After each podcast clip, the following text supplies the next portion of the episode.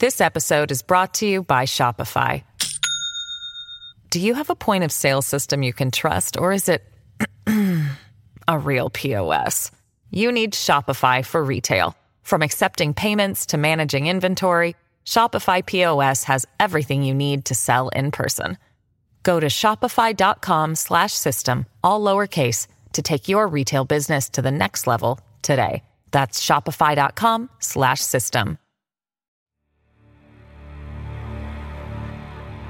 Costumamos ouvir as pessoas dizerem que a vida é breve ou que nada mais é do que um sopro. Mas talvez esse tipo de pensamento mude depois de você conhecer a transcrição de uma entrevista do ano de 1991. Um repórter desconhecido do canal Columbus Dispatch de Ohio um dia questionou o assassino conhecido como o Anjo da Morte. Ele olhou em seus olhos grotescos e perguntou por qual motivo o homem havia matado tantas pessoas. Em suas palavras, o Anjo da Morte disse que por longos 18 anos ele foi controlado, usado e manipulado pelas pessoas. Até que, em um dia, nessa breve vida que conhecemos, ele passou a controlar seu próprio destino como um assassino, ou seja, ceifando a vida de outras pessoas. O repórter então perguntou que direito esse homem achava que tinha para fazer isso. E o anjo da morte apenas respondeu que, após não ter sido pego nos momentos iniciais, ele se autonomeou o juiz, o promotor e o júri. Em outras palavras, ele se autoproclamou Deus. Mas frente a isso, a verdade é que aquele homem foi um mortal de carne e osso, como todos nós. Seu nome era Donald Harvey. Ele foi o assassino em série mais prolífero da história dos Estados Unidos e é sobre ele que nós vamos falar hoje.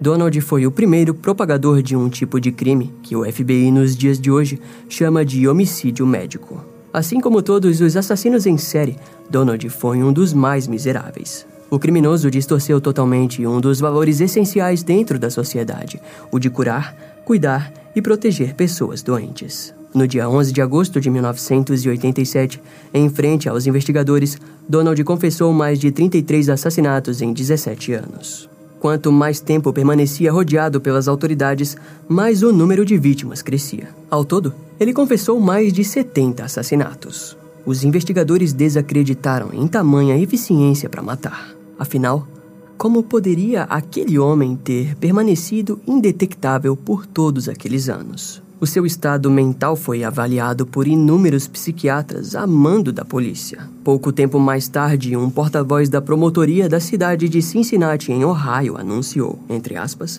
Donald Harvey é muito mais que um assassino compulsivo. Ele acumula as tensões de sua vida e depois mata as pessoas, despejando nelas suas frustrações. Quando um criminoso percebe que consegue se safar, ele cria dentro de sua mente perturbada uma mitologia própria. Ele envolve a fantasia de que é mais inteligente do que qualquer pessoa ao seu redor, em especial as autoridades.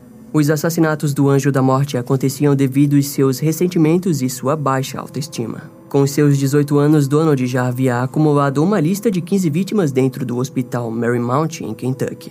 Após ser preso, o hospital levou fama por ter sido usado como palco pelo Anjo da Morte e acabou sendo demolido no fim de 2012. No ano de 1991, Donald declarou que o hospital teria encoberto toda a sua culpa. Se quisessem, poderiam tê-lo parado naquele instante e evitado 16 anos a mais de morte. Mas isso não vem ao caso no momento. Não estamos aqui para apontar dedos para ninguém. O fato é que Donald Harvey possuía uma habilidade natural em seduzir e se tornar amigo de qualquer pessoa em seu caminho. E esse fato foi responsável por sua trilha de mortes, fazendo-o se tornar um verdadeiro anjo da morte. A partir de agora, porém, não utilizaremos mais esse apelido em respeito às vítimas desse assassino em série sádico, egoísta e cruel. Mas como alguém fica conhecido por um apelido desse? Qual foi o caminho traçado para chegar a esse ponto? A infância normalmente é um fator chave para começarmos a entender quais as respostas para essas perguntas, e é por aí que nós vamos começar. Donald Harvey nasceu no dia 15 de abril de 1952 em Ohio, nos Estados Unidos. Filho de Ray e Goody Harvey, após seu nascimento, o casal e seus três filhos se mudaram para Bonneville, no Kentucky. Os pais de Donald plantavam tabaco e eram religiosos praticantes na igreja batista da comunidade. A família morava num local remoto e rural, perto das montanhas de Cumberland, na cordilheira dos Apalaches. Na infância, Donald era um garoto solitário desde cedo, visto muitas vezes lendo livros e sonhando alto. Martha Turner, ex-diretora da escola primária onde Donald estudou, relatou que achava o garoto muito especial, sempre bem organizado e bem vestido. Ele frequentou o ensino médio na Bonneville High Schools, mas largou seus estudos e fez alguns cursos à distância. Com 16 anos, Donald já trabalhava em uma loja de equipamentos de golfe e tênis, até que conseguiu seu diploma de supletivo, equivalente a um ensino médio completo. Mas apesar das suas aparências externas, muitas coisas ruins fizeram parte do crescimento de Donald, coisas que só foram descobertas anos depois. O departamento de psicologia da Universidade de Radford afirmou que Donald havia sido forçado pelo meio-irmão de sua irmã, Rainey, a fazer sexo oral nele. Esse evento teria ocorrido quando Donald possuía apenas 4 anos de idade. Com seus 5 anos, o garotinho também foi usado pelo vizinho da família, que frequentemente o sujeitava a insinuações sexuais. A relação entre os dois se estendeu até os 20 anos de Donald. Um dos incidentes mais marcantes da infância de Donald foi quando sua mãe o mandou devolver um pintinho que havia se perdido na fazenda deles. O animal pertencia ao vizinho da família e abusador do garoto. Ao invés de devolver para o homem, Donald respondeu aquilo espremendo o pescoço do pequeno animal. Seu relacionamento escondido com o tio Wayne e o vizinho forneceu ao garoto diversas oportunidades para extorsões em troca de que ele ficasse quieto. Foi aí que Donald passou a perceber o poder que tinha sobre aqueles dois homens. E Donald não parava por aí. Com 16 anos, por exemplo, ele conduziu duas vacas do vizinho até uma floresta e lá cortou os pescoços dos animais. Suas intenções não eram tirar prazer com a morte delas, mas sim fazer seu vizinho ter uma perda financeira relativamente alta. Em certo momento de sua adolescência, Donald já se sentia entediado com frequência e, por essas razões, decidiu se mudar para Cincinnati, em Ohio. Lá ele arrumou um emprego numa fábrica, porém pouco tempo depois foi dispensado em 1970. Alguns dias após ser demitido, já com 17 anos, ele recebeu uma ligação de sua mãe que pediu para que ele fosse morar no Kentucky. A mãe pediu para que ele visitasse seu avô doente no hospital Marymount de vez em quando e assim ele o fez. As visitas de Donald costumavam ser longas e boa parte de seu tempo o garoto gastava passeando pelo hospital. Logo, ficou conhecido e amado pelas freiras que trabalhavam lá. Elas, com toda sua gentileza, acabaram oferecendo um emprego de auxiliar para Donald. O garoto concordou com o trabalho e, na mesma semana, já começou a ajudar as freiras. Donald ficou responsável por limpar os pacientes, arrumar suas camas e transportá-los para as diversas salas do hospital. Pouco tempo depois, aprendeu a aplicar medicamentos e todos estavam felizes com sua habilidade incrível em ser útil para as pessoas. Algo mudou no dia 30 de maio de 1970. Donald já completava seus 18 anos e estava trabalhando no turno da noite naquele dia. Em um certo momento, Donald foi checar um chamado feito pela freira-chefe que o indicou a atender Logan Evans, de 88 anos. O idoso havia arrancado seu soro e precisava ser limpo e o catéter precisava ser posto novamente. Assim que Donald puxou o lençol, percebeu que o idoso havia defecado em sua mão. Quando o jovem se inclinou para limpá-lo, o idoso esfregou o lençol sujo na cara de Donald. O garoto sentiu uma raiva enorme naquele momento e acabou sufocando Logan com um travesseiro que estava envolvido em uma capa de plástico. Após perceber que o idoso estava morto, ele o limpou, se livrou do travesseiro, trocou os lençóis, vestiu o corpo em uma roupa hospitalar limpa e saiu dali para continuar com outras tarefas. Quando retornou para verificar, a enfermeira-chefe anunciou que Logan havia morrido. Os dias se passaram e Donald percebeu que saiu impune da situação. E foi a partir daquele dia que sua onda de crimes começou no hospital de Marymount. Em menos de um mês depois de ter assassinado Logan Evans, ele atacou novamente ao desligar o tanque de oxigênio de Elizabeth Wyatt. A mulher, pouco tempo antes, havia compartilhado para Donald sobre como desejava morrer para finalmente descansar. Donald se sentiu na necessidade de cumprir o pedido de Elizabeth. No próximo mês, ele conheceu Eugene McQueen, um jovem com deficiência respiratória. Como forma de livrá-lo daquele sofrimento, Donald virou Eugênia de barriga para baixo e assim interrompeu sua respiração, resultando em sua morte. Eugênia se afogou nos seus próprios fluidos e, estranhamente, nenhuma investigação foi feita pela morte suspeita do paciente. Sua próxima vítima foi Ben Gilbert, que agrediu Donald por achar que ele era um ladrão. O criminoso não reagiu muito bem àquilo, e algumas horas depois Donald inseriu um cabide de metal no catéter de Ben. Ao inserir o cabide, ele acertou a bexiga e intestino do paciente. Ben teve um choque por hemorragia interna e entrou em coma. Quatro dias depois, o paciente morreu de infecção generalizada.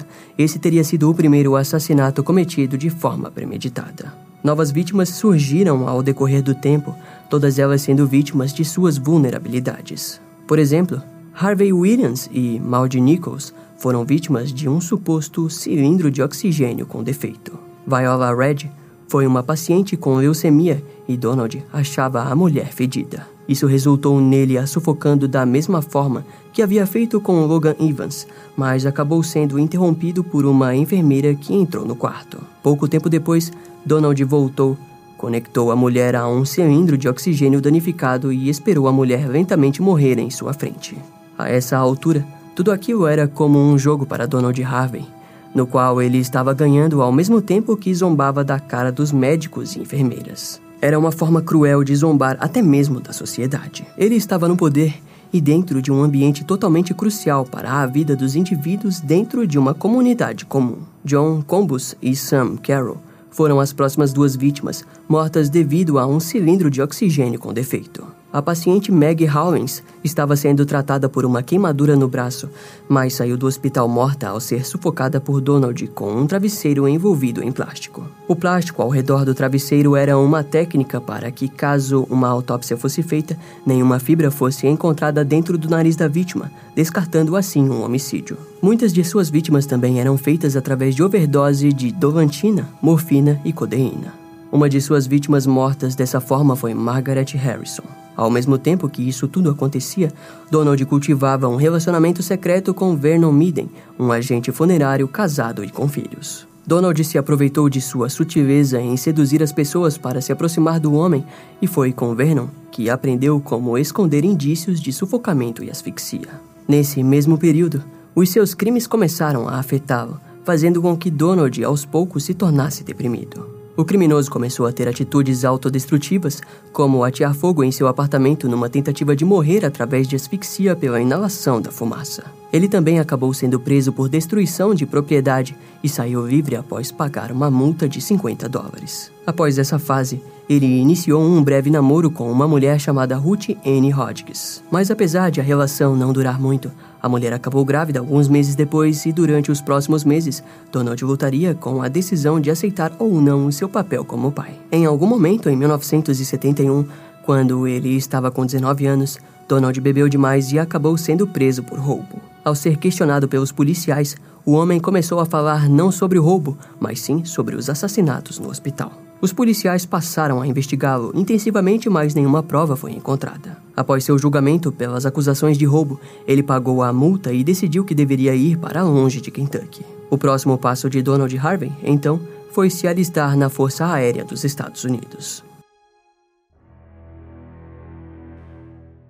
Donald conseguiu permanecer na Força Aérea por pouco tempo e, em março de 1972, foi dispensado. O motivo não fica claro, embora muitos suspeitem que foi por causa do dia em que estava bêbado e fez sua confissão à polícia de Kentucky sobre os supostos assassinatos. Após ser dispensado, ele lidou com diversas crises de depressão e identidade. Em julho de 1972, ele conseguiu entrar no Centro Médico de Administração de Veteranos em Kentucky. Lá, ele permaneceu até agosto de 1972, onde ficou internado e, após ser liberado, tentou cometer suicídio, o fazendo voltar. No total, Donald recebeu 21 tratamentos de terapia de eletrochoque. Em 17 de outubro de 1972, ele foi liberado novamente e passou o restante dos meses do ano tentando recomeçar sua vida. Infelizmente, tudo se tornou inútil assim que ele entrou como auxiliar de enfermagem no Hospital Cardinal Hill. Em junho de 1973, ele deu início a outro emprego de enfermeiro no Hospital Bom Samaritano de Lexington.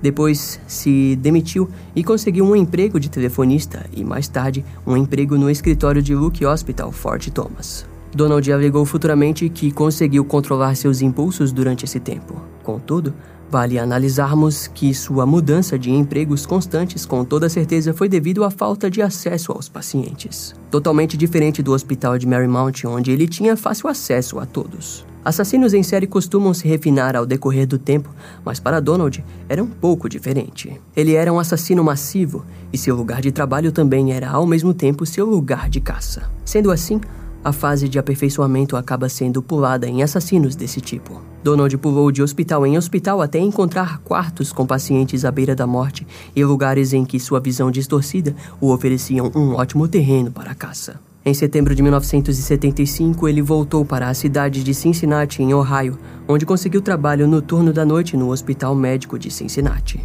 Primeiramente, atuou como faxineiro, auxiliar de enfermagem, técnico de cateterismo e auxiliar de necropsia. Seu trabalho na necropsia fez com que Donald também criasse interesse em coisas ocultas, como magia e misticismo.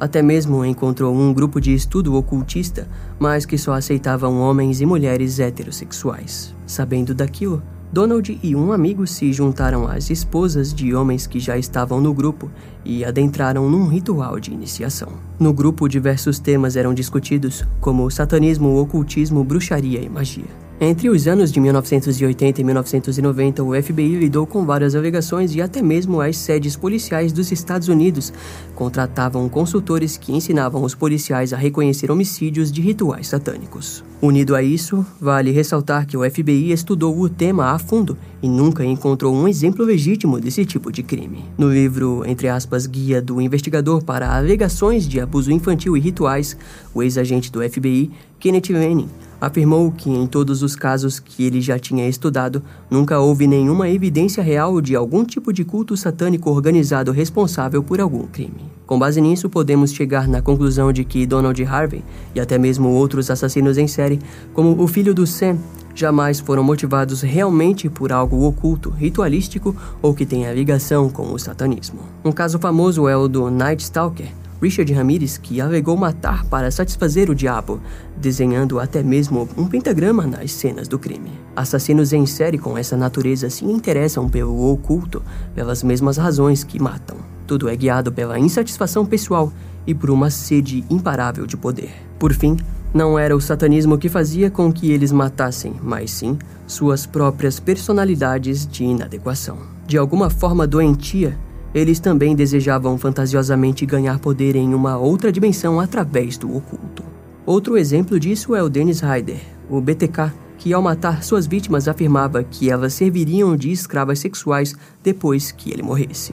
E vale avisar que os vídeos sobre o filho do Sam e BTK logo aparecerão aqui no canal, então fiquem ligados que traremos ambos os casos de forma completa em breve. Agora vamos continuar com o caso principal do vídeo. Donald Harvey também possuía um diário e nele escrevia detalhes precisos de seus crimes, além de fazer anotações sobre suas vítimas. Em suas anotações, ele detalhava como havia colocado um saco plástico e uma toalha molhada sobre a boca e o nariz das vítimas. Detalhava a quantidade de veneno de rato que havia posto nas sobremesas dos pacientes e principalmente na quantidade de arsênico e de cianeto que botava no suco de laranja dos pacientes. Donald também fez diversas anotações dos detalhes de estudos que ele andava fazendo sobre injetar cianeto nas nádegas dos pacientes e várias ideias de como esconder cada vez mais seus crimes. Na sua casa, Donald já havia acumulado 30 libras de cianeto, chegando a fazer todas as misturas lá mesmo. Nesse período, ele já demonstrava um nível de sofisticação enorme, e o mais assustador é que não havia nenhuma investigação contra ele.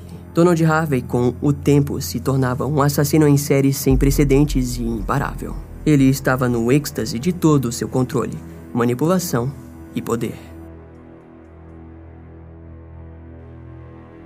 No ano de 1980, com 28 anos, Donald foi morar com o seu então namorado Carl However. O relacionamento de início foi tranquilo, mas logo Donald passou a ameaçá-lo por achar que Carl o traía durante suas saídas. Devido a esse ciúme e medo doentio, Donald começou a envenená-lo com pequenas doses de arsênico em sua comida. Seu objetivo era deixar Carl doente para que ele parasse de sair de casa. Em algum momento, Donald também chegou a discutir com sua vizinha. Seu nível de confiança estava extremamente elevado ao ponto de colocar soro de hepatite em uma das bebidas da mulher. Ela sofreu uma infecção, mas por sorte foi tratada e se recuperou. Donald também brigou com uma outra vizinha, Ellen Matzger, a qual foi envenenada por arsênico em uma de suas tortas. Ellen morreu ainda na mesma semana no hospital local. Em abril de 1983, Donald brigou com os pais de seu namorado e passou a envenenar a comida de seus sogros. No dia 1 de maio de 1983, Henry Weber, pai de Carl, foi internado após sofrer um derrame e levado para o Hospital Providence. Carl e Donald passaram a visitá-lo e, numa dessas visitas, o criminoso pôs mais arsênico em um dos pudins de Henry. O homem morreu no mesmo dia. Após a morte de seu sogro, ele passou a envenenar sua sogra, Margaret However. Porém, a sorte estava do lado dela e ele não obteve sucesso naquele ato terrível. Em janeiro de 1984, Carl terminou com Donald e pediu para que ele saísse de sua casa. A raiva de Donald foi tão grande que o levou a sair mesmo da casa, mas passou os próximos meses tentando matar Carl com todo tipo de envenenamento. No dia 18 de julho de 1985, os seguranças do hospital perceberam que Donald estava agindo de forma muito suspeita e ele foi revistado. Dentro de sua bolsa havia um revólver calibre 38, agulhas hipodérmicas, tesouras, luvas cirúrgicas e cocaína. Donald foi multado em 50 dólares por porte de arma de fogo em uma propriedade federal. Nada sobre aquilo foi registrado e nenhuma investigação foi aberta pelo hospital. De alguma forma, eles não se preocuparam com um empregado carregando aquelas coisas consigo. A única coisa que o hospital fez foi dar para Donald a opção de se demitir em silêncio e procurar outro emprego. Em fevereiro de 1986, já com 34 anos, ele conseguiu outro emprego no Drake Memorial, um hospital de Cincinnati. O seu currículo foi analisado e nenhum incidente havia sido documentado sobre ele pelos outros hospitais em que trabalhou, por isso acabou sendo contratado. Nos 13 meses seguintes, ele já trabalhava em turno integral no hospital, onde passou a retornar com a natureza de seus crimes, ao sufocar e injetar arsênico e cianeto em suas vítimas.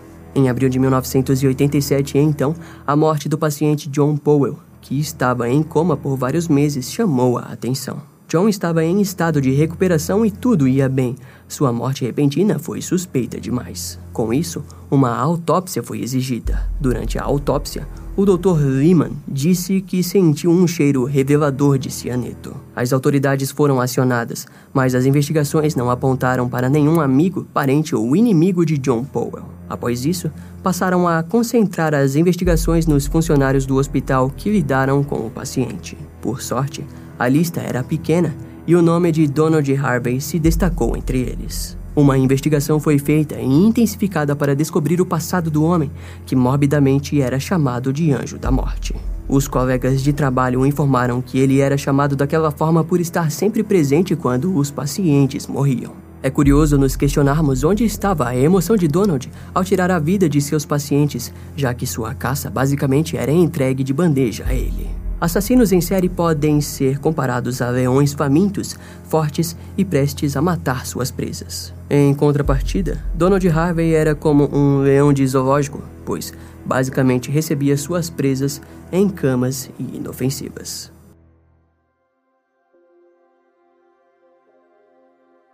Os investigadores solicitaram que os funcionários do hospital participassem de um exame de polígrafo. Donald se ofereceu para fazer o exame, mas não antes de comprar um livro sobre como burlar o detector de mentiras. No dia agendado para o exame, Donald alegou que estava doente e não compareceu. Os policiais, porém, foram buscá-lo e ele foi levado para a delegacia. Seu reinado estava sendo destruído pelas investigações e ele se viu sem ter para onde fugir. O interrogatório foi conduzido por James Lawson e Ronald Camden. Em poucos minutos, Donald admitiu ter posto cianeto no tubo gástrico de John Powell. Segundo James e Ronald, o acusado disse que tinha feito aquilo por ter pena de John e não por não querer mais vê-lo sofrer. Em abril de 1987, um mandado de busca permitiu que o apartamento de Donald fosse investigado. Nele foram encontradas inúmeras evidências, como potes de cianeto, arsênico, livros sobre ocultismo, venenos e um diário com detalhes sobre seus crimes ao longo dos anos. No dia 6 de abril de 1987, Donald Harvey foi acusado por homicídio doloso qualificado. Seu advogado logo tentou apelar para uma inocência por insanidade. Por sorte, ao mesmo momento, os investigadores começaram a analisar mortes misteriosas nos outros hospitais. Ele confessou ao seu advogado que havia matado pelo menos 70 pessoas até então. O homem ficou surpreso com a confissão. O plano passou a ser fazer com que Donald aceitasse um acordo que evitasse a pena de morte em Ohio. Como dito no início do vídeo, no dia 11 de agosto de 1987, Donald Harvey confessou 33 assassinatos nos últimos 17 anos e logo o número cresceu para 70. No dia 18 de agosto daquele ano, em frente ao tribunal, ele se declarou culpado de 24 acusações de homicídio qualificado, quatro acusações de tentativa de homicídio e uma acusação de agressão criminosa. Na mesma semana, uma 25ª confissão lhe rendeu um total de quatro sentenças de prisão perpétua mais 20 anos. O próximo passo foi ser julgado no Kentucky. No dia 7 de setembro de 1987, Donald confessou 12 assassinatos no Hospital Marymount. Mais tarde, em novembro daquele ano, ele se declarou culpado e foi condenado a oito penas de prisão perpétua. Alguns meses depois, Donald foi levado até Cincinnati, onde se declarou culpado por três homicídios e três tentativas de assassinatos. Lá, o criminoso recebeu três sentenças de prisão perpétuas e mais três penas de 7 a 25 anos. Donald Harvey foi mantido no sistema prisional de Ohio, nos Estados Unidos. Alguns anos depois, o caso foi encerrado após os investigadores determinarem que não havia mais nenhuma prova a ser perseguida. A grande causa disso é o fato de não existir testemunhas oculares e nenhuma autópsia ou exame pós-morte feito e documentado nas possíveis vítimas do assassino. A primeira audiência de liberdade condicional de Donald Harvey está marcada para 2047. Nessa época, ele terá 95 anos. Uma grande quantidade de familiares se sentem perdidos até hoje, sem saber se seus entes foram ou não vítimas de Donald Harvey. Em sua prisão, Donald foi visto frequentemente com um sorriso no rosto e sempre demonstrou satisfação por ter sido pego. Entre aspas, fui retratado como um assassino frio e calculista, mas não me vejo assim. Sou uma pessoa muito afetuosa e amável. Afirmou ele. Em março de 2017, Donald foi encontrado espancado em uma cela e no dia 30 de março de 2017, Donald Harvey morreu devido aos ferimentos. Em setembro de 2019, o preso James Elliott foi condenado à prisão perpétua pela morte de Donald. É curioso falarmos que Donald alegava dividir a responsabilidade de seus crimes com o próprio hospital. Segundo ele, o hospital é que era responsável pela segurança do paciente e dizia que muitos deles eram até mesmo amarrados. Entre aspas, o óbvio era que não fui eu que amarrei o cara, ele já estava amarrado. Em outras palavras, Donald gostava de pensar que tornava a passagem para a morte algo mais fácil, mesmo sem a permissão de suas vítimas. Por fim, a maioria dos assassinos em série terão um estressor externo que será o gatilho para seus crimes. O resultado disso é que eles passam a acreditar que seus crimes são justificáveis. Eles se veem como vítimas e, no caso de Donald, ele se via como o juiz o que demonstra um alto nível de narcisismo desse cara. Nas palavras do assassino, entre aspas, alguém precisava dar a permissão de morrer em paz para aquelas pessoas fracas e doentes. Em sua mente distorcida, Donald Harvey era o responsável por aquela tarefa. Muito obrigado por ter assistido até o final. Eu espero que você tenha gostado desse vídeo. Não esqueça de comentar aqui a sua opinião sobre o caso, que é muito importante. E você também pode se tornar membro do canal e ter acesso ao estoque de vídeos que ainda não foram publicados, que são muitos. É só clicar aqui embaixo em Seja Membro ou no link que está na descrição, no comentário, algum lugar aqui deve estar. Tá. E é isso. É, eu fico por aqui e até a próxima. Tchau. Esse caso vai ficando por aqui. Eu espero que você tenha gostado. Não esquece de me seguir nas outras redes sociais. Meu Instagram é brian.m, com dois M's, E-M-M-E. E não deixe de conhecer o meu canal no YouTube com os episódios mais recentes que irão demorar um pouco mais para vir aqui pro podcast. Eu vou ficando por aqui, até a próxima e tchau.